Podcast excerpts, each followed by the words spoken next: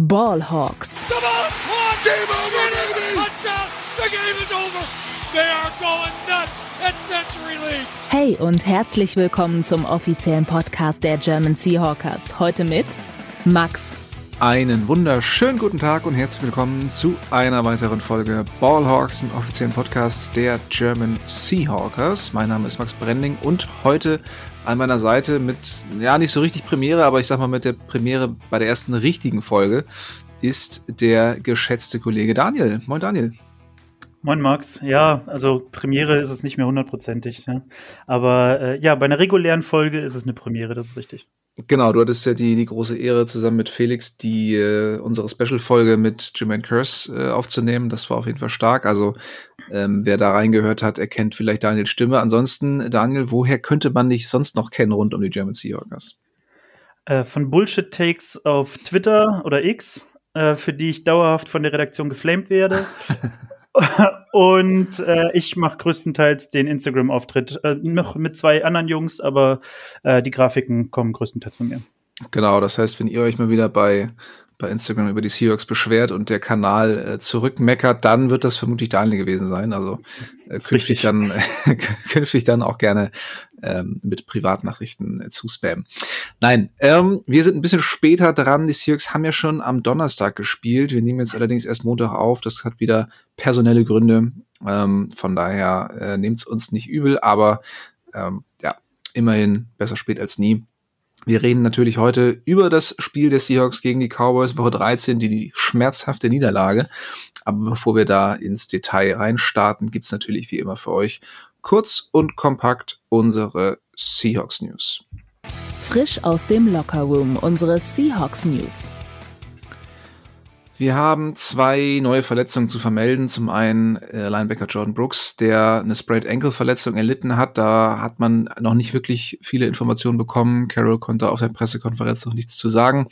Ähm, da halten wir euch natürlich dann wie immer auch auf Social Media auf dem Laufenden. Ne, Daniel, da, äh, ne, das bist ja. in jedem Fall du. Ähm. Wer macht nochmal Twitter? Warte, wo kann ich die Sachen kopieren am Ende? genau. Und äh, außerdem Running Back Zach Charbonnet hat eine Knieverletzung erlitten. Ähm, das soll wohl ein bisschen angeschwollen sein oder ziemlich angeschwollen sein. Aber Carol meinte da auf der Pressekonferenz durch die extra Tage zur Erholung ähm, bis zum nächsten Sonntag sollte Charbonnet wieder fit sein, zumal ja auch Ken Walker weiterhin angeschlagen ist. Da gibt's auch noch keine News, wann der wieder fit sein wird. Also gut möglich, dass Charbonnet da gebraucht wird, um äh, in der nächsten Woche wieder die Lead-Rolle einzunehmen. Darum drücken wir mal die Daumen, dass das alles ähm, bis dahin verheilt ist. Ja, ansonsten, ansonsten, mein lieber Max, DJ Dallas Season, ne? Du freust dich, oder? Äh, ja, also da wäre ich eher noch dafür, da irgendwie einen Running Back von der Straße zu holen. Ja, wir haben ja eigentlich, wir haben ja eigentlich immer noch jemanden, wir haben ja Macintosh, aber ja, der, der, hat halt immer noch keine Snaps gesehen. Der scheint gemobbt zu werden vom Coaching-Staff, anders kann ich mir das nicht erklären. Also wobei auch Macintosh sicherlich jetzt nicht die physischen Voraussetzungen mitbringt, um da die Leadback-Rolle einzunehmen, aber dass dieser überhaupt keine Snaps bekommt, äh, finde ich auch ganz merkwürdig. Er war ja active ähm, im letzten Spiel beziehungsweise in den letzten beiden Spielen, glaube ich schon, ne? Oder? Ja, äh, ja die letzten beiden Spiele und in beiden Spielen keinen einzigen Snap gesehen in der Offense. Ich habe keine Ahnung, ob er Special Team Snaps hat. Das google ich nebenher raus und kann es euch gleich sonst einmal sagen. Ja. Äh, aber ich glaube, er hat bis jetzt noch nicht das Feld gesehen. Also, vielleicht sollte er sich von äh, Travis Homer mal die Fotos von Pete Carroll holen, die der sonst immer hatte, damit er Spielzeit bekommt. Ja, das, das, das, das, das konnte man sich auch nicht anders erklären äh, damals. Nee. Das stimmt wohl. Nee, aber DJ Dallas ähm, auch jetzt schon wieder im Spiel. Das ist, ich weiß nicht, vielleicht ist er ein bisschen übertrieben, wie ich, wie ich gegen ihn hate, aber ich gucke mir an, wie er läuft, ich gucke mir an, wie er blockt, ich, ich gucke mir an, wie, der, wie er Bälle fängt und es ist nichts, was mich da irgendwie euphorisch werden lässt. Das ist, ähm, da könntest du wirklich jeden anderen undrafted Free Agent irgendwie für hinstellen und er kennt halt das System, so dass das ist so sein sein großer Vorteil, auch auch wenn er returnt, so ja, er fängt, fängt die Bälle relativ sicher, aber da kommt ja auch nicht groß was bei rum.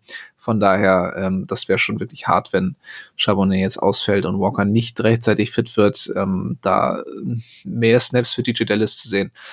Das muss ja, nicht unbedingt sein.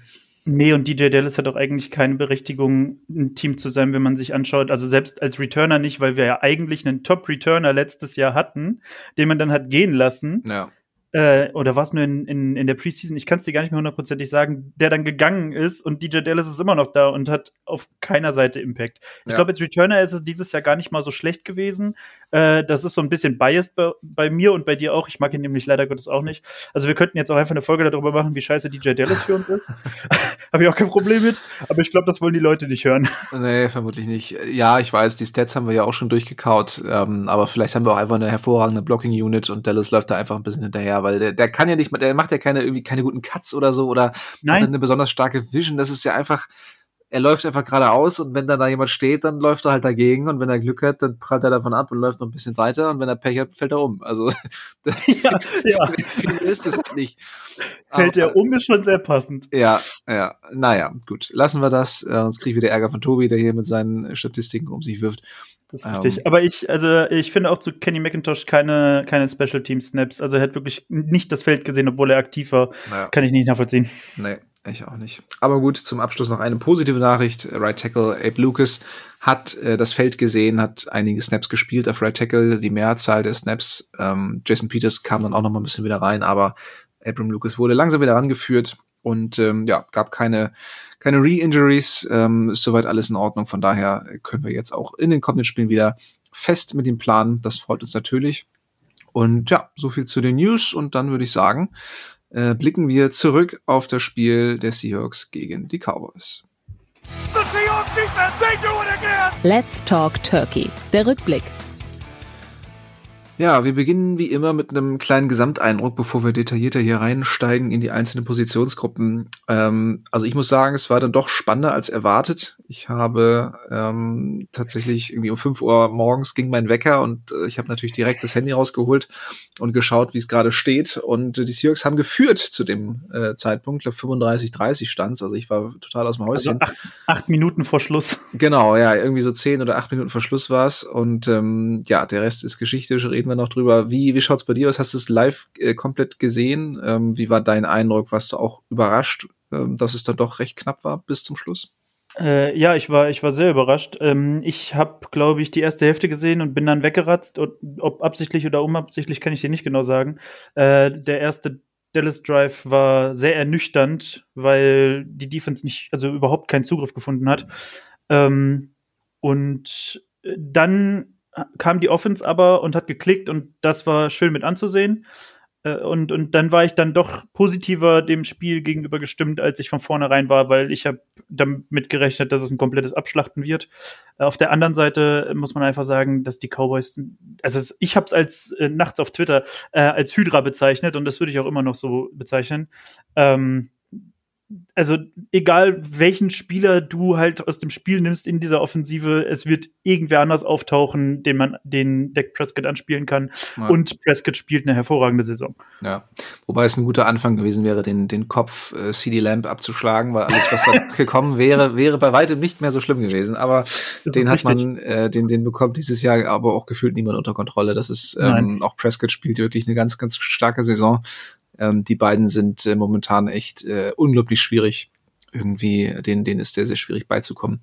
Ähm, ansonsten, was man noch sagen kann, es gab extrem viele Flaggen auf beiden Seiten. Also ich glaube, viele, viele äh, auch neutrale Zuschauer waren sehr froh über dieses Spiel, weil Thursday Night ist ja normalerweise immer ziemlicher Mist. Ähm, ich glaube, das war wahrscheinlich irgendwie das beste Thursday Night Spiel dieses Jahr. Auf jeden aber, Fall. Aber es war schon auch sloppy. Ja, ich habe es eben rausgesucht. Äh, ich habe es auf, äh, wo habe ich gefunden? Auf Sports Illustrated habe ich es gefunden. Ähm, insgesamt 19 akzeptierte Penalties. Das bedeutet ja nicht unbedingt, dass es nicht noch mehr Flaggen gab. Mhm. Ja. Ähm, und von denen gingen 10 gegen die Seahawks und 9 gegen, gegen die Cowboys. Die 10 gegen die Seahawks haben 130 Yards gekostet. Und ja. die der Cowboys 9 an der Zahl 127. Also das, die waren nicht auch nicht unbedingt äh, viel besser unterwegs. Ja. Aber das ist schon, äh, das ist schon wild. Zumal wir es bei den Seahawks ja auch schon in, in, den letzten Wochen häufiger mal angesprochen haben. Ähm, das zieht sich so ein bisschen dadurch und ähm, waren auch viele Flaggen in der Secondary. Also es war jetzt nicht so, ja. Nicht so ultra vieles Holding irgendwie in der O-Line oder so, ähm, sondern das war echt viel in der Secondary, sowohl Illegal Contact Holding, Pass Interference und das ist natürlich auch immer ein Zeichen davon, dass die Secondary mit den, mit den Wide Receivers nicht fertig wird und, und da irgendwie zu Mitteln greifen muss, die, die dann eben nicht mehr äh, im Regelwerk äh, abgedeckt sind. Ähm, ein paar Calls ja. waren sicherlich auch ein bisschen, ne, kann man drüber streiten, aber vieles war schon gerechtfertigt. Ja, ich finde es auch gerechtfertigt. Äh, Mina Keims hat dazu geschrieben, die Referees äh, ruinieren ein Spiel, was ein, ein äh, sensationelles Spiel hätte werden können. Äh, fand ich jetzt nicht unbedingt. Also ja, natürlich waren es viele Flaggen, aber sie waren halt auch, sie sind, sie sind picky rangegangen, ja. Sie haben wirklich alles Mögliche gepfiffen. Das, es gibt auch Spiele, in denen sowas halt einfach stehen gelassen wird und mhm. es wird gespielt. Aber ähm, diese Referee-Crew hat sich halt dazu entschieden, alles zu pfeifen, was sie sehen. Äh, und das ist halt auch in Ordnung. Es ist halt durch die Regeln vorgegeben, dass man das so machen kann. Man kann es auch anders machen. Aber ich würde nicht sagen, dass sie es dadurch ruiniert haben. Das Spiel war trotzdem großartig. Äh, es ist halt einfach, es, es zeigt auf, wie schwierig es für Secondaries ist, Wide Receiver halt einfach unter Kontrolle zu bekommen. Und gerade wie schwierig es für die Seahawks Secondary ist, Wide Receiver unter die Kontrolle zu bekommen. Ja, ja und vor allen Dingen, äh, wenn wir jetzt mal Namen nennen wollen, für, für Terry Gulen und auch ja. für, für Trey Brown, die beiden hatten echt ihre Probleme, ähm, während Witherspoon mal wieder ein starkes Spiel hatte, finde ich, und auch ähm, durch, durch einige verteidigte Pässe aufgefallen ist. Aber ähm, ja, da wollen wir auf jeden Fall gleich nochmal drauf kommen. Wir starten natürlich wie immer mit der Offense und ähm, mit dem mit dem Quarterback und ähm, ja, das war so ein so ein schönes Gino Redemption Game, würde ich sagen. Also hat sich wieder besser in der Pocket bewegt, ähm, dem, dem Druck besser ausgewichen. Das hatten wir in den letzten Wochen immer so ein bisschen kritisiert.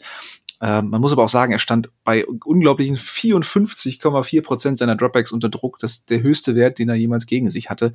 Ähm, wurde dabei nur einmal gesackt. Also da sieht man wirklich, ähm, dass er dem Druck gut ausgewichen ist.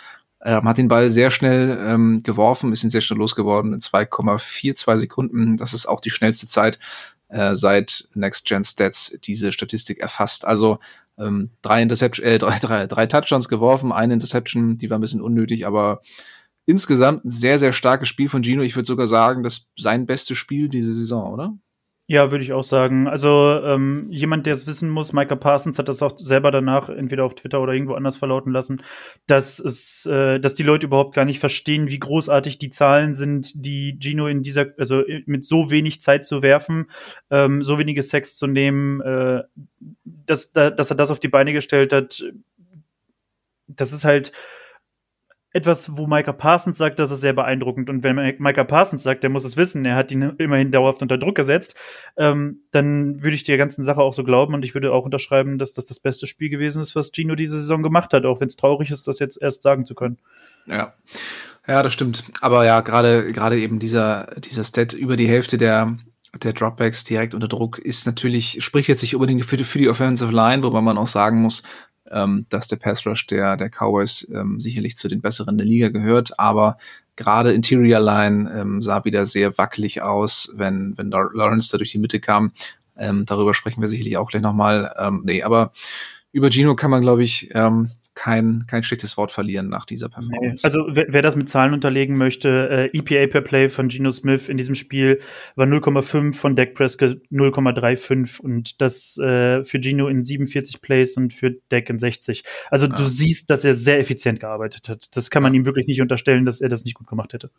Nee, absolut. Effizienz war, ähm, war, war sehr wichtig in diesem Spiel, ähm, wobei die Completion äh, Percentage tatsächlich relativ äh, niedrig war, glaube ich. Ne? Also ja. die, ist, die ist wirklich runtergegangen das waren minus 7,5 im Gegensatz zu Deck von 4,6. Also, ähm, wenn Deck Prescott den Ball losgelassen hat, konntest du davon ausgehen, dass er halt wirklich irgendeinen Receiver in irgendeiner Art und Weise trifft. Ja. Und äh, dass auch die Receiver mit starken Händen gearbeitet hat und er da nicht irgendwie Dropballs oder sowas hatte, die dann auf sein Konto gegangen wären. Also ja. das ist auf jeden Fall die Disziplin ist, glaube ich, das, was bei den Cowboys im Moment besser funktioniert.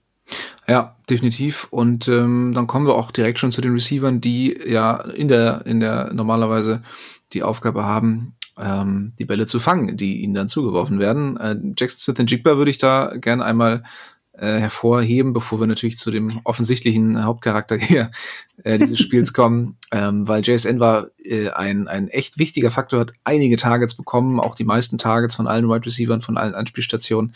Ähm, den einen Touchdown, den er tief gefangen hat, den, den konnte er ja leider nicht so richtig festhalten. Wobei Brandon Ayuk, bei dem ja, zählt das natürlich genau. hier. Ne, das, das habe ich auch gesehen und habe mir gedacht, Also es, es, es, durfte echt nicht wahr sein. Es ist genau dieselbe Situation, ja. wie der Ball in den Händen liegt und das eine ist ein Touchdown und das andere nicht. Ja. Und da müssen wir vielleicht auch mal darüber reden, wie die NFL solche Sachen bewertet. Ähm, ist halt schwierig, ne? Referees einfach gegen AI ersetzen und dann wird das. nee, genau. Aber die Chain Gang bleibt. ja, oh, bloß auf. Ähm, wer sich wundert, äh, Brandon Ayuk hat, hat gegen die äh, gegen die Eagles äh, vergangene Nacht einen, einen Ball gefangen, der sich ähnlich noch so ein bisschen bewegte wie jetzt bei Smith Jigba und bei dem hat es dann eben nicht gezählt. Aber ähm, ja, man sieht, Gino sucht ihn, ähm, er findet die Freiräume und äh, ich finde auch gerade im Vergleich. Man sieht ja gerade so ein bisschen den Generationenwechsel, finde ich. Tyler Lockets ja. Rolle wird kleiner, dafür die von JSN größer. Also äh, ja. Smith and also, frisst deutlich stärker in, in die Targets äh, von Lockett rein als in die von Metcalf. Auf jeden Fall. Also Smith und Jigba mit elf Targets, Lockett mit acht, Metcalf auch nur mit acht, aber mit wesentlich mehr Yards. Äh, du merkst sehr stark, in welche Rolle Smith, Smith und Jigba wandern soll. Ähm, und äh, ich glaube auch, dass das sehr gut funktionieren kann. Ich würde immer noch gerne mehr Crosser sehen, ja, also mehr wirklich über die Mitte des Feldes, auch in, in kürzeren Räumen, nicht äh, alles, was hinter acht Yards oder sowas passiert. Aber gut, das ist Wunschdenken, das, das sehen wir dann, wie es wie es weiterläuft ja. in der Saison. Ähm, was glaubst du denn? Ich, ich habe so ein bisschen Gedankenspiele unternommen und habe mir so ein bisschen die, die Vertragssituation der nächsten Jahre angeschaut. Glaubst du, wir sehen Tyler Lockett nächstes Jahr noch im Seahawks-Trikot? Äh, ich weiß nicht mal, ob Tyler Lockett nächstes Jahr in der NFL noch spielen wird. Also ich glaube, dass er es noch könnte, auch auf einem sehr hohen Niveau, aber er ist jetzt gerade frisch verheiratet, er macht sich nebenher ein Immobilienbusiness, langsam aber sicher groß. Und seit ein paar Jahren schützt er ja auch aktiv seinen Körper ähm, was, was Catches und Yards after Catches angeht. Ja, also mhm. er, er, nimmt nicht jedes Yard, was er nehmen könnte, sondern lässt sich lieber fallen, um seinen Körper zu schützen, was intelligent ist. Auf der anderen Seite viele Fans aufregt. Ich finde es gut. ähm, in manchen Situationen finde ich es natürlich auch scheiße, aber äh, ich finde es grundsätzlich gut, dass er das macht. Ähm, und dementsprechend kann ich dir gar nicht sagen, ob ein Tyler Lockett eventuell nächstes Jahr für sich entschließt, wenn ich nicht noch eine Saison bei den Seahawks spiele, dann war es das vielleicht einfach mit der aktiven Spielerkarriere für mich. Und ja. das fände ich nachvollziehbar. Es ist okay. Ich, wie alt ist er dann? Ich glaube 32 oder so ein Kram. Ja, kommt hin. Mhm. Ja, also der Gedanke rührt bei mir eben daher, dass, dass sein Capit ähm, im nächsten ja. Jahr, ich glaube, um die 26 Millionen beträgt. Und das ist ähm, selbst für einen absoluten Nummer 1 Receiver schon echt viel Geld. Ähm, und der ist Lockett mit, also diese Saison zumindest nicht. Ich weiß nicht, ob, äh, ob er nächste Saison dann auf einmal wieder zurückkommen würde oder ob das jetzt einfach so ein leichter Decline ist, der ja für sein Alter völlig äh, in Ordnung wäre. Ähm, wir hatten viele, viele gute Jahre, ähm, aber man könnte äh, mit einem entsprechenden Cut oder Trade zumindest sechs Millionen sparen. Der Dead Cap wäre trotzdem noch ziemlich hoch. Ähm, aber auf jeden Fall wird da irgendwas gemacht werden, ob es irgendwie umstrukturiert wird, ähm, ob sie ihn traden können, ob er gecuttet wird. Aber ähm, das, also 26, ich kann mir nicht vorstellen, dass er mit einem Hit Cap Hit von 26 Millionen in die nächste Saison geht. Ähnliches haben wir auch bei, bei Jamal Adams, bei, bei, ähm, bei Quandry Dix. Das sind alles ordentliche, ordentliche Capits. Da werden wir in der Offseason, glaube ich, viel drüber sprechen, wie die Seahawks da irgendwie an, an Cap Space kommen, weil das ist auch nicht besonders Hochstand jetzt. Ähm, da muss auf jeden Fall dran gearbeitet werden. Ja, also ich glaube, einen der Safeties werden wir nächstes Jahr auf gar keinen Fall mehr wiedersehen. Und ich glaube, wir wissen auch beide, wer das ist. Wir hoffen mal. ja. Aber gut, kommen wir, kommen wir zu DK Metcalf. Ähm, das war mal wieder ein richtig schön dominantes äh, Nummer 1 Spiel, oder? Ja, und auch physisch, was er in den letzten Wochen hat vermissen lassen. Also er hat seine Physis eingesetzt und, und äh, hat dem gegnerischen Cornerback oder Linebacker gezeigt, wo er Frosch die Locken hat. ja. Ja, vor allen Dingen Cornerback Darren Bland ähm, hat er einiges abbekommen, nachdem er ja in den Wochen zuvor äh, ja regelmäßig in den Defensive Player of the Year Diskussionen involviert war, ähm, weil er ja wirklich einen Pick Six nach dem anderen gefangen hat und die Interception-Zahl auch wirklich auch in diesem, in diesem Spiel ja wieder um einen hoch äh, treiben konnte nach dem Wurf von Gino.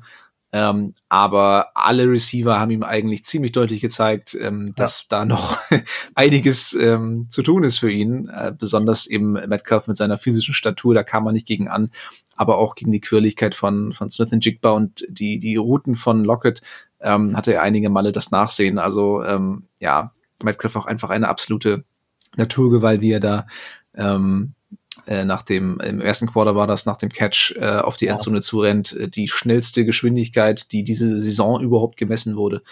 Das ähm, war wirklich, ja. das, das war abgefahren. Äh, du, du siehst den Ball über die Line, also richtig, so, so, es, es war ja kein kraftvoller Wurf. Der Ball ging über die Line so gerade in einem schönen Bogen drüber und er fing den Ball und er war einfach offen davon. Du konntest die Speedy Gonzales Musik unten drunter legen. Auf Wiedersehen. Ja. ja. Ja. ja, und vor allen Dingen, also er ist ja nicht einfach nur schnell, sondern also wie er aussah, wenn du dir vorstellst, ja. dass du ihn in diesem Moment tackeln müsstest. Also der hätte in dem Moment alles über den Haufen gerannt. Das war ähm, eine absolute Naturgewalt, wenn der erstmal Speed aufnimmt. Ich weiß gar nicht genau, wie schnell. Ich glaube, es waren irgendwie 22,9 Miles per Hour. Ich weiß gar nicht, wie, wie viel das in, in kmh ist, aber ähm, das, das war schon, ähm, ja, also wenn ich ihn hätte tackeln müssen in der Situation, ähm, da hätte ich auf jeden Fall eine Business Decision, Decision getroffen und gesagt, komm, den Touchdown gönne ich dir. Ähm, da werde ich Max, dich jetzt nicht drin hindern. Ja. Er wäre innerorts in einer 30er-Zone geblitzt worden. Das sind 36 Kilometer. 36 km 36 km Ja, das kriege ich mit dem Fahrrad hin, wenn ich mir richtig, wenn ich mir richtig Mühe ja. gebe. Also das ich, ist schon. Ich hatte gerade äh, das, das Bild im Kopf. Kennst du die Michael Wick-Werbung äh, aus, den, aus, aus den 2008er Jahren oder sowas? Das ist großartig gewesen. Ist ein Clip, wie ähm, jemand in so einen Rollercoaster quasi gesetzt wird und dann in die Quarterback-Rolle ja. Rolle von Michael Wick gesetzt wird. Ja. Und wo du gerade meintest, wie, wie DK Metcalf auf dich zugerannt kommt, war in meinem Kopf so, boah, eigentlich will ich das in VR mal, mal erleben können. Wenn es ja. das irgendwann mal gibt, wäre das ultra geil. Aber du scheißt dich wahrscheinlich komplett ein. Absolut. Also das, äh, ja, so müssen sich die, die Orks in, vor Minas Tirith gefühlt haben. Als, ja, als die genau. Grimm äh, da angeritten kamen. Also, ähm, ja. Endlich mal Herr der Ringe hier im Podcast untergebracht. Mann, Mann, ja. Es wurde, es wurde, Zeit. Nee, also ich glaube, ähm, auch bei den Receivern können wir ein sehr positives Fazit aus diesem Spiel ziehen. Ähm, Titans habe ich jetzt hier gar nicht extra aufgeschrieben. Ähm, ähm, habe ich aber wieder ein paar Catches. Ne? Also ja, Fant ähm, hatte einen sehr schönen Catch. Fant hatte ähm, insgesamt ähm, drei Receptions für 43 Yards. Also das ja. ist ordentlich gewesen. Damit ist er nur fünf Yards hinter Lockett. Ja. Einer davon äh, tatsächlich auch sehr, äh, sehr sehenswert. Ähm, dann musste er, glaube ich, im, im, in dem Routenlauf noch adjusten und ähm, hat er sehr schön den, den Ball dann irgendwie gefunden und ähm, mit ausgestreckten Armen noch gefangen im, im Fallen. Also das sah sehr stark aus. Ansonsten finde ich, er wirkt immer ein bisschen, ähm, bisschen träge, äh, mhm. weil er einfach so massig ist. Also ich, war der schon immer so? Also das, oder hat er das irgendwie im Kraftraum in den letzten Jahren dazu gewonnen? Weil ich habe im Gefühl, so, als er gedraftet wurde, war der echt ein bisschen, bisschen ich hätte auch gesagt, ein bisschen, bisschen mobiler, agiler. Ja, gut. Der wird auch nicht jünger, äh, nee, aber und die Höhenluft in, in, im Broncos Country wird ihm vielleicht die Kondition versaut haben. Ich kann es dir nicht sagen. Ja. Ähm, aber ja, also. Gerade im Vergleich zu Hawkinson, die sind ja zusammen ja. gedraftet worden und ja. Hawkinson ist ja irgendwie viel spritziger, aber den hatte ich, den hatte ich irgendwie äh, schwerfälliger in Erinnerung damals. Ich dachte, Fan wäre echt so derjenige, der, der ein bisschen ja, weiß ich auch nicht, ein bisschen ich, Also ich, hätte, ich hätte auch gesagt, dass Fan eigentlich der ist, der ja eher mal einen, einen Defender aussteigen lässt äh, aufgrund von einem Cut oder so. Aber augenscheinlich haben wir da falsch gelegen. Ja, absolut. Äh, ja, Running Backs. Ähm, wir haben schon ein bisschen drüber gesprochen, eben bei den Verletzungssituationen, aber auch mit einem fitten äh, Zach Charbonnet war das irgendwie nicht so äh, nee. das Gelbe vom Ei. Also es ist halt wirklich immer sehr zähes Stückwerk. Ne? Also es ist nicht so, dass du, dass du irgendwie ein, ein konstantes Laufspiel hast, sondern wenn dann ähm, wird er vielleicht mal irgendwie angeschoben ähm, und macht dann auch ein paar extra Yards oder nimmt halt wie so eine wie so eine Dampframme dann den Kopf runter und und ähm, prügelt sich dann auch so ein bisschen durch, aber das ist alles, das ist Laufblocking, das Runblocking ist einfach schlecht. Ja, das Run-Blocking ist schlecht. Auf der anderen Seite wird aber auch nicht viel Run gecallt. Äh, liegt wahrscheinlich am Run-Blocking. Ja. Ähm, ich, äh, ich bin tatsächlich mittlerweile der Verfechter davon, dass wir mehr laufen sollten. Auch, also Pete Carrolls ist Musik in den Ohren wahrscheinlich. Aber ähm, ich finde die, die Balance ist im Moment nicht unbedingt da. Ist halt die Frage, ob es was bringt, mit ja, dieser also halt die Line, gerade Interior Line, ähm, ja. mehr zu laufen. Also ich, ich würde tendenziell auch sagen, wir bräuchten das mal gerade in, in Situationen, in denen die Seahawks führen, äh, einfach mal so eine Führung auch über die Zeit retten. Das, das hat ja. ja die letzten Wochen überhaupt nicht geklappt. Oder auch bei, bei Fourth and Inches da einfach mal diese Inches mit einem kurzen Inside Run zu holen. Auch das hat nicht funktioniert. Ähm, und da kannst du Chabonnet auch keinen Vorwurf machen, weil wenn nee. Lawrence da schon äh, vier Yards hinter der Line of Scrimmage auf ihn wartet, ähm, dann läuft da halt gehörig was schief. Ähm, da, das ist halt dann der Unterschied zu ihm und, und Walker, Walker lässt ihn dann vielleicht nochmal irgendwie aussteigen und, und macht dann nochmal drei, drei Drehungen. So ein Typ Running Back ist Chabonet halt nicht, dafür hat man ihn nee. nicht gedraftet. Ähm, aber der braucht halt eine etwas funktionierende äh, Run-Blocking-Line, damit er so ein bisschen Fahrt aufnehmen kann. Und dann ist er halt diese Dampframme, die, die alles mit sich äh, zieht und, und ne, ist halt auch ein physischerer Typ als, als Walker. Ja. Also, also ich glaube, wenn, halt. wenn Charbonnet, wenn Charbonnet Speed drauf bekommt, also er braucht halt ein bisschen länger, bis er dann in seinem, in seiner Arbeitsgeschwindigkeit ist, glaube ich. Aber wenn er die einmal hat, dann wird es sau schwierig, ihn runterzubekommen. Ja. Aber, ja, wie, so, wie so ein Henry äh, in, Light irgendwie, ne? So ja, genau, aber, ja. aber er kommt halt nicht bis dahin, ja. Er, ich würde sagen, er braucht ungefähr sechs Yards, äh, um diese Geschwindigkeit zu erreichen. Und also sechs Yards after the line of scrimmage und er schafft meistens leider Gottes nur drei. und hochkommt, dann, ja, ja wenn es gut läuft. Und dann, dann, ja, dann, was willst du da, was willst du erwarten, ne? Das ist halt schwierig. Ja, ja. An der Stelle ähm, möchte ich auch immer noch meinen Crush einmal ins Boot holen. Äh, Oli Oluwatimi würde besser Run blocken als Evan Brown. Ja, äh, verstehe ich auch nicht so richtig, warum man, warum man dem nicht ein bisschen mehr Spielzeit ähm, einräumt, weil auch Evan Brown jetzt äh, gegen die Cowboys. Das ist nicht die Offenbarung. Nee, also sowohl im, im, in der, im Run-Blocking als auch in der Pass-Protection sah der nicht gut aus. Also der wurde mehrmals durch die Mitte tatsächlich komplett äh, zerlegt und ähm, da war es dann wieder Gino, der den Ball eben schnell losgeworden ist, aber ja. ähm, das sah auch nicht gut aus. Von daher gerne ja. dem Rookie da mal ein bisschen mehr Spielzeit geben. Ähm, Bradford spielt ja auch jetzt äh, deutlich mehr Snaps, also gerne, ja, gerne noch einen Rookie dazu holen, ja. Ich fand ich fand's auch sehr interessant. Äh, Abram Lucas hat ja äh, ein paar Mal auch durchgewechselt, auch mit äh, Jason Peters zwischendurch mal. Und irgendwann ist der Guard von uns raus. Äh, da standen Lucas und Peters nebeneinander auf der rechten Seite und das hat Spaß gemacht zuzugucken. Also okay. nee, wirklich, das war das war interessant, äh, ja. weil also Jason Peters hat natürlich Erfahrung als Right Guard. Ähm, aber das war, also ich weiß nicht, ob es wirklich sehr effektiv war, aber es war interessant anzuschauen. Ja.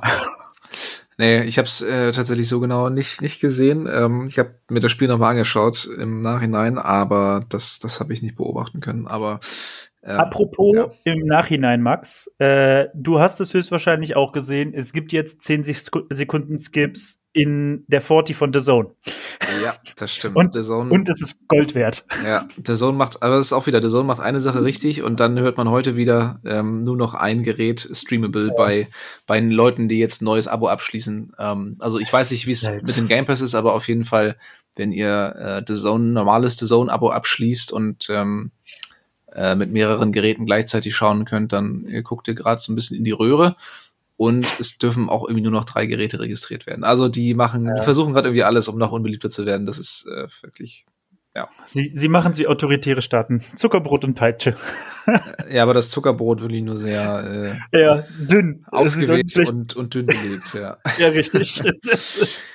Ja, äh, DJ Dallas haben wir schon drüber gesprochen, müssen wir nicht ja, weitere egal. Worte drüber verlieren. Äh, Kenny McIntosh sollte äh, gerne mal ein paar Snaps bekommen. Ähm, ja, so viel zu den Running Backs, würde ich sagen.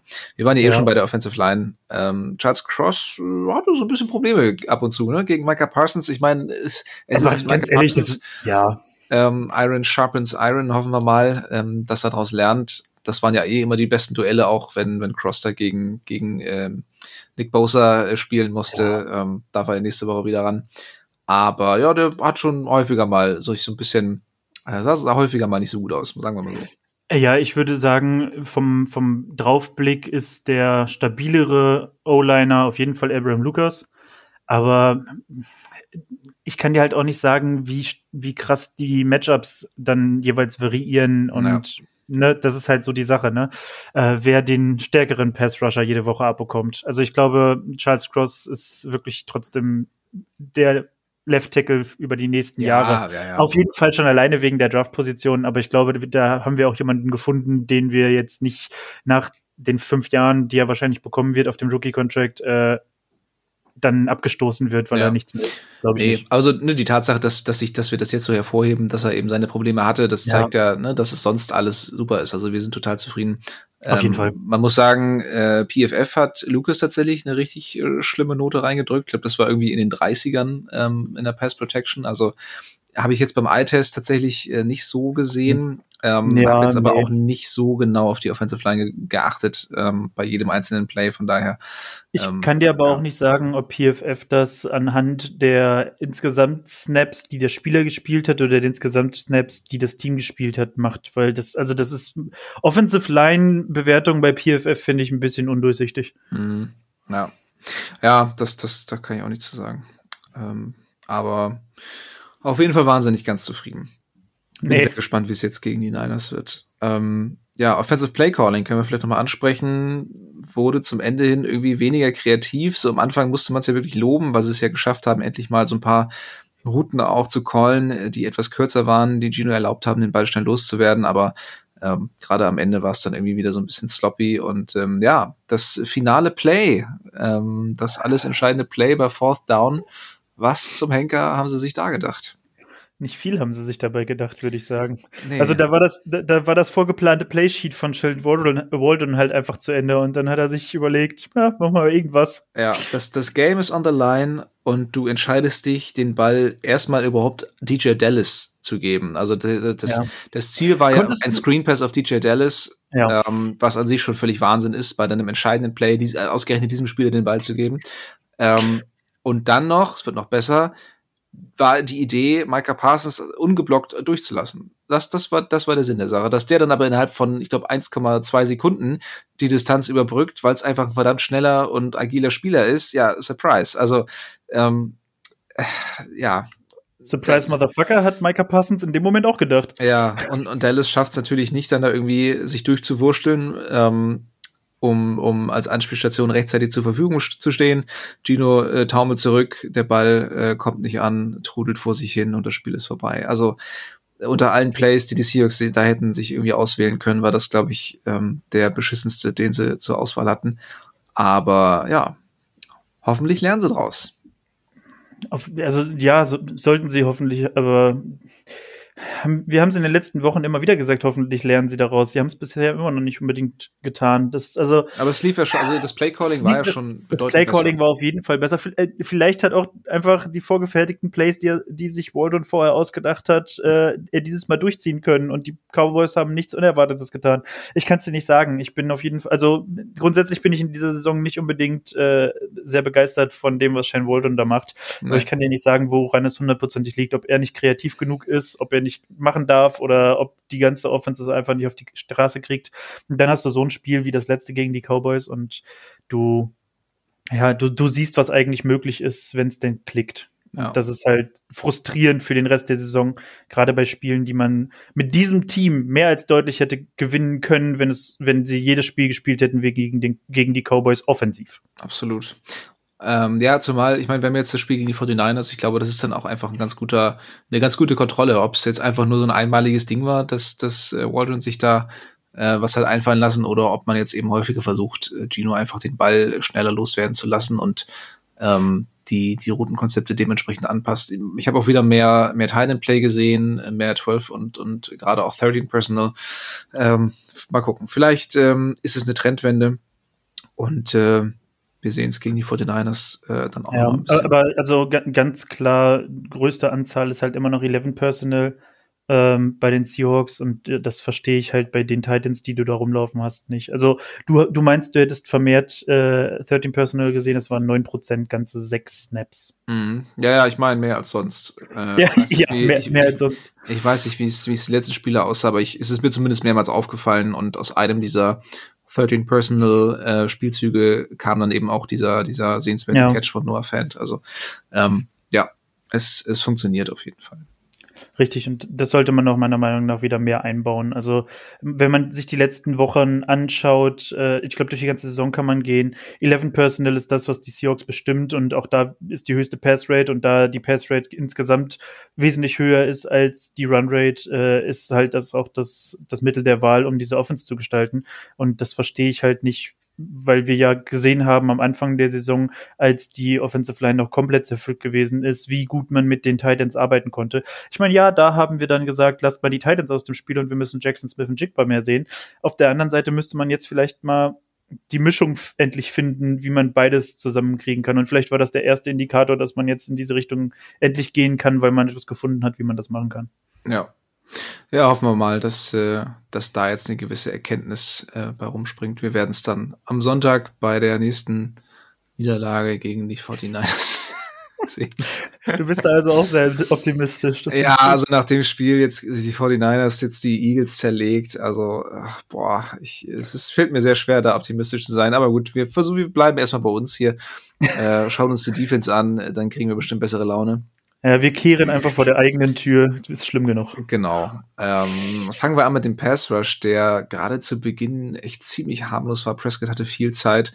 Ähm, leider auch Boye Maffei dieses Mal mit keinem Sack, auch wenn er, ich glaube, zwei, dreimal kurz davor war. Ähm, mhm. Ein paar Pressures hat er also gesammelt, aber hatte nicht das Glück.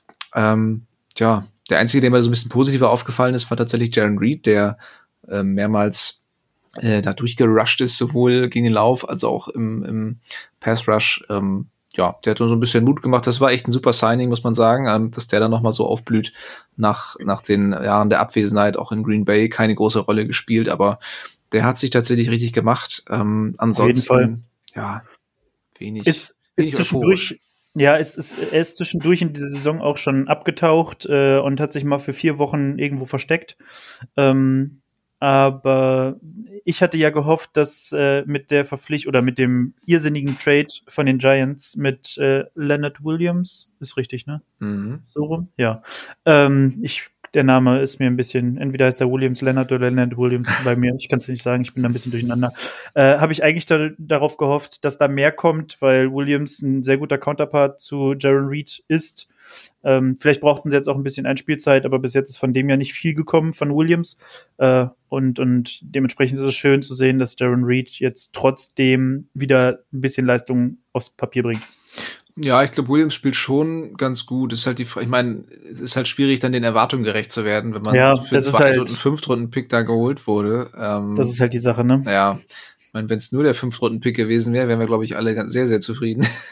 Dann wäre es dann, dann wär's okay, aber ich wäre immer noch angepisst, dass wir Chase Young nicht geholt haben. Ja, ja. Wobei, wenn man sich jetzt anguckt, in welchem ja, Zustand ja, sich die Seahawks befinden. Ist egal. Äh, wäre es auch rausgeschmissene Draft-Munition gewesen. Aber das auf, ist schon, auf jeden schon Fall. hart. Ja. Also, was wir auf jeden Fall ähm, einfach mal so im Mitte, Ende der Saison jetzt, ja, eher Ende der Saison als Mitte, ähm, glaube ich, sagen können, dass der Verlust von Channel Wosu sehr viel härter gewesen mhm. ist, als wir in dem Moment, als es passiert ist, angenommen haben. Also äh, ein Frank Clark und ein Daryl Taylor gemeinsam mit Hilfe der Interior Line können ein Channel Nwosu nicht ersetzen und dann weiß man auch, was man an ihm hatte. Also er war die Stabilität in dieser Defensive Line. Das ist ja. einfach so. E, ob, ja. Egal ob, ob Pass Rush oder Run Block. Genau, äh, genau. In beiden Fällen. Ja. Das ist es halt, ne? Ja. Gerade auch das, das Laufspiel über Außen hat er ja auch immer sehr stark verteidigt. Also es ist ein wirklich ein guter Run-Defender, aber ja. eben auch ein schöner Counterpart äh, für Boy Maffei, der ja auch, ne, ich meine, der ist in seinem zweiten Jahr und hat jetzt ein paar gute Stats aufgelegt, aber der lernt ja immer noch und, und ähm, Richtig. Und, der, und du hast auch ja. Äh, Entschuldigung, ich habe dich unterbrochen. Ähm, nee, ich wollte nur, der ist ja auch, was seine Physis angeht, ähm, das ist ja kein Miles Garrett oder kein Nick Nein. Bosa so, ne? Das ist ein, ein guter Pass-Rusher, aber ähm, da fehlt ja schon noch ein bisschen was. Von daher war Rosso als Eins eben äh, wichtig und jetzt muss Murphy die Eins sein. Ähm, und auf der anderen Seite hast du dann so einen, so einen Clown wie Taylor, der nicht mal in der Lage ist, da Prescott vernünftig zu tackeln, sondern ihn dann auch mal wieder loslässt, wie so ein, wie so ein gerupftes Huhn, das man irgendwie nicht, den man nicht haben ja. wird. Also, oh, das war. Also Tackling im Allgemeinen, also ich, ich glaube, Max, da könnten wir jetzt über Tackling allgemein, können wir jetzt einfach mhm. zwei Stunden lang Dauer lästern. Ja. Das ist etwas, was die Seahawks die letzten Jahre generell nicht in den Griff bekommen haben und dieses Jahr ist es meiner Meinung nach besonders schlimm. Äh, es ist immer eine 50-50 Chance. Ich habe das schön äh, irgendwo so beschrieben, also meiner Meinung nach schön. Ähm, die Seahawks Offense funktioniert grundsätzlich, wenn denn der erste Defender, der vor einem Offensiv-Target steht, äh, auch tatsächlich den Tackle setzt und man nicht warten muss, bis entweder Julian Love, Quandre Jakes oder Jamal Adams, der es wahrscheinlich dann auch noch verfehlt, ja. äh, den zweiten Tackle erst setzen muss, damit der Defender auf den Boden kommt. Ja. Weil grundsätzlich ist ja ein Spieler da, der den Ball abfangen könnte, der den Defender stoppen könnte äh, den, den, ähm, nicht den Defender stoppen könnte, den, äh, den Receiver in irgendeiner Art und Weise stoppen könnte. Aber in, ich würde sagen, in 80 Prozent der Fälle fliegt einfach der erste Defender an Offensive Target einfach vorbei. Schon, schon sehr, sehr häufig, das stimmt. Äh, Gerade also beim Tackling, unfassbar. Ja was, ist, was die Seahawks lange ausgezeichnet hat, ne? Ja. Dieses, dieses cleane und, und sichere Tackling, ähm, aber irgendwie haben sie das verlernt oder es wurde nicht vernünftig an die nächste Generation weitergegeben. Also ich ja. habe hab keine Ahnung. Äh, Tackling ist ja auch mittlerweile, glaube ich, eine sehr viel kompliziertere Angelegenheit als mhm. äh, zu Zeiten von Richard Sherman und Cam Chancellor. Äh, wobei Devon Witherspoon äh, da auch zeigt, wie es gehen kann. Absolut, ja. Und das, das ist halt meiner Meinung nach nicht verständlich. Also vielleicht sollten, wo Quarterback und Receiver am Nachmittag noch mal äh, zwei Stunden Einzelsessions einlegen, um um Ballplacement und Hände zu trainieren, äh, sollten sich vielleicht äh, alle mal um Devin Witherspoon sammeln und er zeigt ihnen, wie man einen Tackle setzt. Mein ja, kleine Rookie-Lehrstunde, das, das Ja, das. wirklich. Also es ist unfassbar, dass der Rookie alles richtig macht an der Stelle auf jeden Fall äh, und und, und die, die Veteranen, die es eigentlich könnten und auch letztes Jahr noch teilweise konnten. Ja, Tariq Woolen konnte es letztes Jahr und hat es anscheinend dieses Jahr verlernt. Ja, der hat aber auch einiges verlernt. Das, ähm, ja, augenscheinlich. Ja. Und damit kommen wir auch direkt zur, zur Secondary. Ähm, Woolen hatte durchaus seine Momente, also im ersten Viertel stark äh, irgendwie einen Pass verteidigt. Ähm, hat aber auch mehrmals Strafen kassiert wegen Holding, wegen Pass Interference und ähm, ja, irgendwas ist da ist da nicht so richtig äh, übersetzt worden in die zweite Saison. Ich habe sie sowieso. Ähm, ich, ich habe gewarnt vor der Saison, dass man nicht einfach davon ausgehen kann, dass über so ein Jahr dann einfach irgendwie ähm, ne, automatisch der nächste Schritt kommt und automatisch diese Entwicklung passiert. Wir haben es auch bei, bei Shaquille Griffin zum Beispiel gesehen damals, der auch eine super Rookie-Saison gespielt hat. Seine zweite Saison war dann halt ziemlich schlecht und ne, dann wurde er in der dritten wieder besser. Ähm, hoffen wir mal, dass es bei Bull eine ähnliche Kurve äh, mitnimmt auf einem höheren Niveau natürlich, aber ähm, das ja ist diese Saison halt einfach leider nicht so gut und auch letzte Saison zum Ende hin hatte er seine schwachen Momente gerade in den Playoffs gegen die 49ers und da wurde er auch ziemlich vorgeführt und das war dann eben leider kein, war dann so ein bisschen der Vorbote für, für diese Saison leider. Ähm, aber ja, Woolen und Trey Brown sahen beide nicht besonders gut aus. Witherspoon ist da wirklich ähm, eigentlich fast in der ganzen Secondary so der einzige Lichtblick gerade. Ähm, ja, und ja. das bei den Vorschusslorbeeren, die auch wir dieser Secondary gegeben haben. Mhm. Also da würde ich uns auch alle äh, nicht frei von sprechen, dass wir sehr hyped waren, was die Secondary angeht, egal wie skeptisch man war, das, was da eigentlich rumlaufen sollte und mit dem Talent, was da rumläuft, äh, rumläuft, äh, ist, ist eigentlich mehr als das, was wir jetzt sehen. Also äh, wenn man das aufzählt, normalerweise all die Namen, die da stehen, mit den Leistungen über die letzten Jahre, die sie gebracht haben und jetzt das erste Mal wirklich alle zusammenspielen äh, und, und dann kommt da halt überhaupt nichts bei rum, ist schon sehr enttäuschend. Ja. Ja, Thema enttäuschend können wir auch eigentlich direkt zu Jamal Adams kommen. Ähm, der, der angesprochene Safety, der nächstes Jahr nicht ja, mehr bei uns ist. Genau, das, auch der wird sehr teuer werden und da äh, hoffe ich auch trotz hohen Dead Cap Summen, dass man da äh, die Reißleine zieht, weil also ähm, der spielt wirklich äh, frei ja. nach Thomas Tuchel, Jamal, mit welcher Idee spielst du hier Football? Ähm, da ist nichts, nichts für das Spiel der Seahawks dabei. Also man hat das Gefühl, der läuft eigentlich wie Falschgeld übers Feld und hofft irgendwie nur noch mal hier und da mal harte Hits setzen zu können, weil es ihm Spaß macht. Springt ja. aber auch regelmäßig an den Leuten vorbei. Ähm, ja. Das ist keine saubere Technik. Das ist einfach wirklich ja. nur, der springt da mit dem Kopf voran irgendwie rein und hofft da irgendwem noch mal einen Schädel zu brechen. Aber ähm, ich habe null das Gefühl, dass er sich darüber überhaupt schert, ähm, ob er da vernünftig äh, für, für einen Stopp sorgt, sondern das wirkt alles irgendwie total random. Also das ist 50-50-Ball. Ähm, also das ja. ist einfach so, ja, entweder erwische ich ihn oder ich fliege halt Bauch links aufs Gras und mach ja, Bauch platt ja. fertig. Ist mir Von egal. der Coverage gar nicht zu reden. Also nee, ähm, der Touchdown, den er da zugelassen hat gegen Ferguson, das war wirklich lächerlich. Das war ja an Slapstick schon nicht mehr zu überbieten, wie er da rumhampelt und da irgendwie noch in die Luft greift, nachdem Ferguson den Ball schon gefangen hatte. Ähm, oh, nee, er ist ja insgesamt echt, hat er seine, seine Limitierung, seine Limitation im, im äh, in der Coverage, aber das war echt ja, nochmal, also das, das setzte dem nochmal die Krone auf. Ja, das war auch einfach nicht, äh, das, das war auch einfach schon nicht mehr Jamal Adams-like, das war einfach schon, das, das war. Da kannst du boah, Meme stellen dann irgendwie, ne? Ja. Also ich, ich hätte da ähnlich schlecht ausgesehen, glaube ich. Ich glaube, also ja, da hättest du, glaube ich, jeden hinstellen können. Der hätte mit den Armen gewackelt und ja. einen Hampel mal gemacht, dann wäre gut gewesen. Der hätte der Ball vielleicht noch die Hände getroffen. Ja. Machst du für 5 Millionen im Jahr, so dann, dann äh, sind alle zufrieden. Äh, ja, ne, dann noch diese Social Media Geschichte da, dass er da irgendwie ja, auf die. Also, auf, auf, ich glaube, da braucht. Ja. Lass uns da nicht großartig weiter drauf eingehen. Sagen wir es mal so: Er hat Scheiße gebaut und wenn er es nicht zurücknimmt, dann wäre es gerechtfertigt, äh, ihn zeitnah loszuwerden. Also ich fand ja, das also ne, was er da auf Social Media macht, es war halt ein classless Act. Ähm, aber man muss auch so ehrlich sein, wenn das jetzt irgendjemand gemacht hätte, der gerade hervorragend spielt, äh, wäre Ja. das ein deutlich geringeres Problem für uns. Also Ja, das, ja, ja, das auf jeden Fall. Also, um es einfach mal einzuordnen, äh, ich glaube, irgendein Reporter hat äh, einen Spielzug, äh, in dem Adams sehr schlecht aussah und ich glaube, das war der sogar der Touchdown? Ich fand der Touchdown. Ja, Ja, also ich fand, ich finde das Yikes, was der Reporter da äh, drüber kommentiert hat, sehr passend in dem Moment. Und Ja. Jamal Adams hat es auf eine sehr persönliche Ebene gezogen und ein Bild des der Freundin des Reporters ähm, rausgesucht. Und das ist, ich habe erst gedacht, das wäre das Profilbild von ihm gewesen und dann wäre es ja nicht mal irgendwie großer Effort gewesen, das zu machen. Äh, aber er muss wirklich irgendwie langfristiger nach dem Bild gesucht haben, was er jetzt nehmen möchte, um ihn zu beleidigen und das auf eine persönliche Ebene zu machen. Weiß ich nicht, ob das Und also- ich habe es ja auch schon in, unsere, in unseren Chat geschrieben, ich verstehe es halt auch nicht, weil ich finde, die sieht eigentlich ganz gut aus. Ähm, Ja, richtig. Das ist, Also wenn das so, ne, Punkt. wenn das jetzt jemand gewesen wäre, von dem man irgendwie, ähm, der jetzt, sagen wir mal, um es höflich auszudrücken, objektiv gesehen nicht unseren Schönheitsidealen entspricht, ähm, dann äh, Wäre es immer noch Gut. scheiße, aber vielleicht nachvollziehbar. verstanden. Ja. Ja. Es wäre es wär so, es, es wäre so totaler äh, Kindergarten oder oder sagen wir mal ähm, äh, so jugendlichen Humor gewesen, aber äh, so jetzt so, hä, so, was willst du damit sagen? Also was für Yikes? Guck mal, er hat eine hübsche Freundin und ist glücklich, so ja und Ja. so, was zum Dein- Teufel?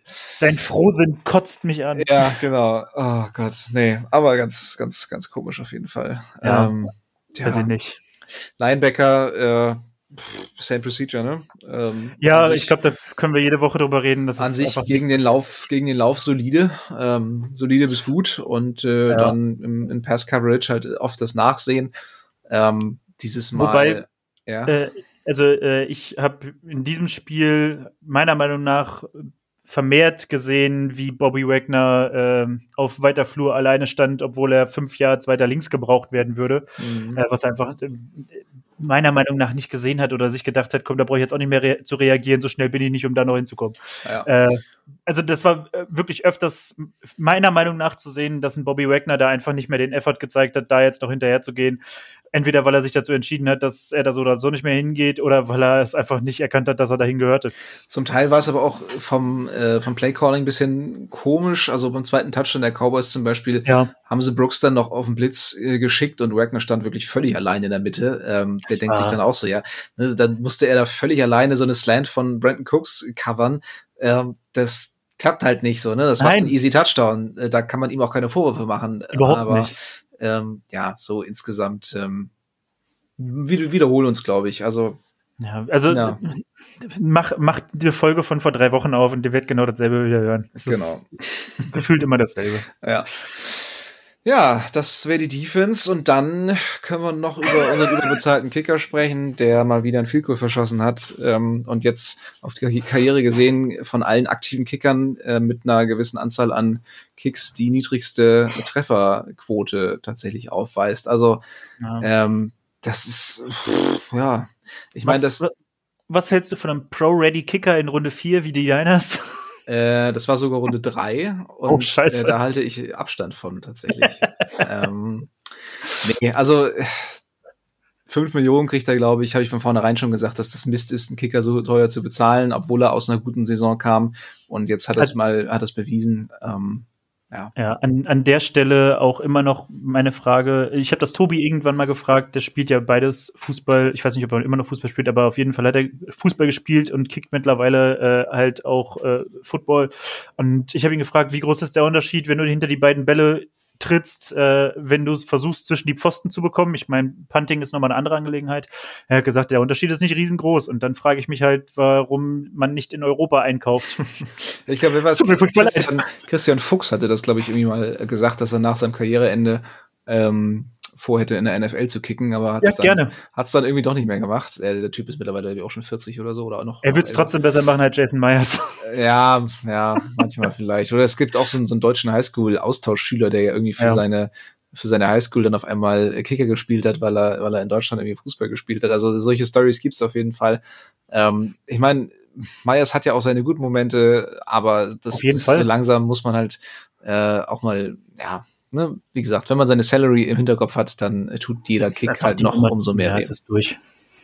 Es ist einfach durch. Ja. Gut.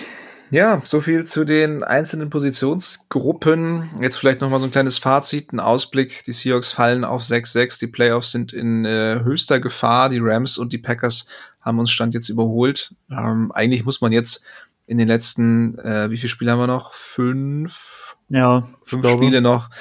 Also da solltest du vier gewinnen, um äh, am Ende dann du, irgendwie zehn. Du musst vier gewinnen. Ja, um 10-7 also, zu stehen. Ähm, mit 9-8 kannst du es vielleicht noch schaffen, brauchst dann aber ja. auch viel, viel Glück, was die anderen Partien angeht. Da brauchst du Schützenhilfe auf jeden Fall. Absolut, also ja.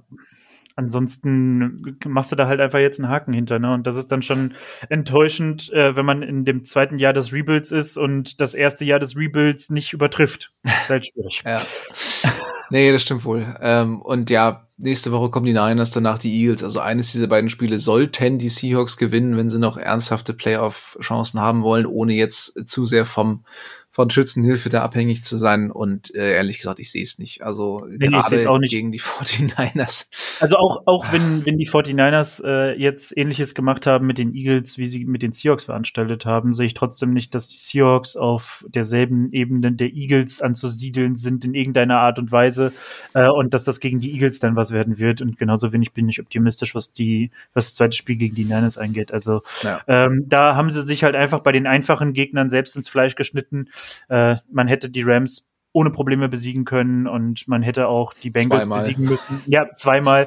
Äh, und man hätte auch die Bengals besiegen müssen, so, und dann wird es jetzt auch ganz anders aussehen. Ja, dann stände man auch an 9-3 und das ist einfach traurig, dass es nicht so ist. Ja. Äh, und das hat meiner Meinung nach mit Unzulänglichkeiten im Coaching zu tun äh, und nicht unbedingt was mit den Spielern, die auf dem Platz stehen. Auch, aber eher mit dem Coaching. Ja, definitiv.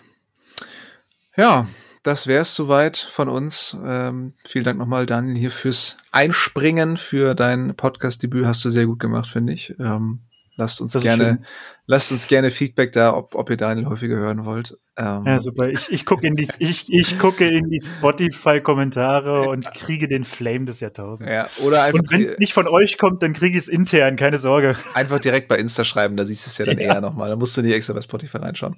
Ähm, nee, genau. Ja. Ich äh, schüttel den Kram jetzt nochmal schnell zusammen und dann hauen wir die Folge hier schnellstmöglich raus, ähm, nachdem ihr schon so lange warten musstet. Also bis zu dieser Stelle auf jeden Fall vielen Dank fürs Zuhören. Und wir verabschieden uns hier wie immer mit einem gemeinsamen Go Hawks. Go Hawks. Touchdown Seahawks! Weitere Infos zu den German Seahawkers gibt's natürlich auch auf unserer Website unter germanseahawkers.com.